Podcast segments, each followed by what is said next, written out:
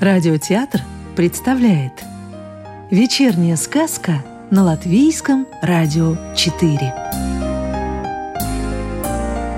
Добро пожаловать в мир народных латышских сказок. Силач. Давным-давно в Астерском имении жил да был очень сильный парень. А было это еще в крепостное время – этот парень один мог с полуночи до свету обмолотить целый овен ржи. Где раз цепом ударит, по другому разу там и делать нечего. Но молодьба – разве это работа? Вот однажды поехал он в лес и навалил такой большой воз, что лошадь его с места сдвинуть не может. Видит парень, что нет от лошади никакого проку – выпряг он ее, стреножил, чтоб не брыкалась, и на воз положил. А потом взялся за оглобли и притащил воз в имение. Как-то раз неведомо чем не угодил он барину. Барин тотчас же приказал отсчитать парню 25 розок. А в Астерском имении в те времена был особый такой столб, к которому людей привязывали для порки.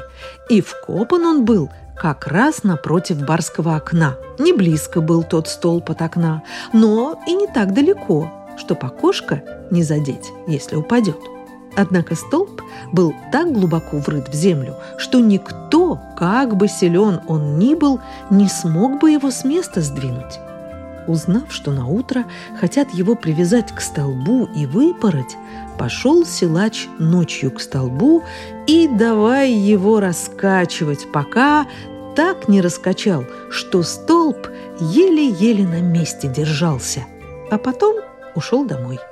На другой день привели парня и привязали к столбу. А барин к окошку подошел поглядеть, как парня пороть будут. А парень еще и удара не дождавшись, стал дергаться у столба, норовит столб на барина повалить. Увидал барин, что столб уже качается, закричал благим матом «Прочь гоните этого черта! Прочь!» Очень он боялся, как бы столб в окно не угодил. Так парень и не получил порки, прогнали его прочь. С того раза барин никогда больше никого у столба не порол. Папаша Анчаук Жил некогда очень сильный человек.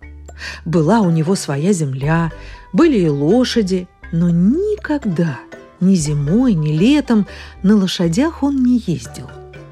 Дрова ли, бревна все из лесу сам на своих плечах носил. А было это в те времена, когда еще надобно было в имении ходить барский хлеб молотить. Однажды молотил он целый день в поте лица, а домой идучи подхватил под мышку мешок с тремя пудами гороха и унес, словно кулечек пустячный. Думал он, что никому и в голову не придет, что он в эдаком-то мешке зерно несет. Да и не тут-то было.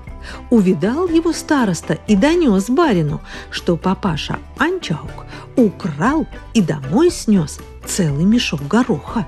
Услыхал это барин и приказал тотчас позвать виновного в имение, а коли добром не пойдет, силой привести. Собрал староста с десяток мужиков и отправился за папашей Анчаугом. Узнал тот, что барин его зовет, Пошел в имение. Что еще, дескать, там за дела? Барин, завидев папашу Анчауга, как закричит на него. «Как ты посмел целый мешок гороха украсть? Ответишь мне за это!» «Да нет, барин, не крал я никакого мешка», — отвечает папаша Анчауг. «Всего-то кулечек маленький взял, жене и ребятишкам разочек сварить». Врешь ты, Анчаук. Иди и сейчас же принеси этот мешок сюда, чтоб я сам видел, велик ли он. А ты, староста, иди с ним догляди, чтобы он принес тот самый мешок, который украл. Немного погодя, уже стоял папаша Анчаук перед барином с трехпудовым мешком. Сунул мешок под мышку, будто в нем и десяти фунтов нет, и говорит. «Вот, барин, кулечек гороха». Барин от удивления только глаза таращит. Первый раз в жизни видел он человека, который смог такой большой мешок, словно кулек маленький нести. Думал барин, думал, как вора наказать. Да вспомнил про его силу великую и мести побоялся. Так барин ничего путного и не придумал и отпустил папашу Анчауга с мешком гороха домой, без всякого наказания.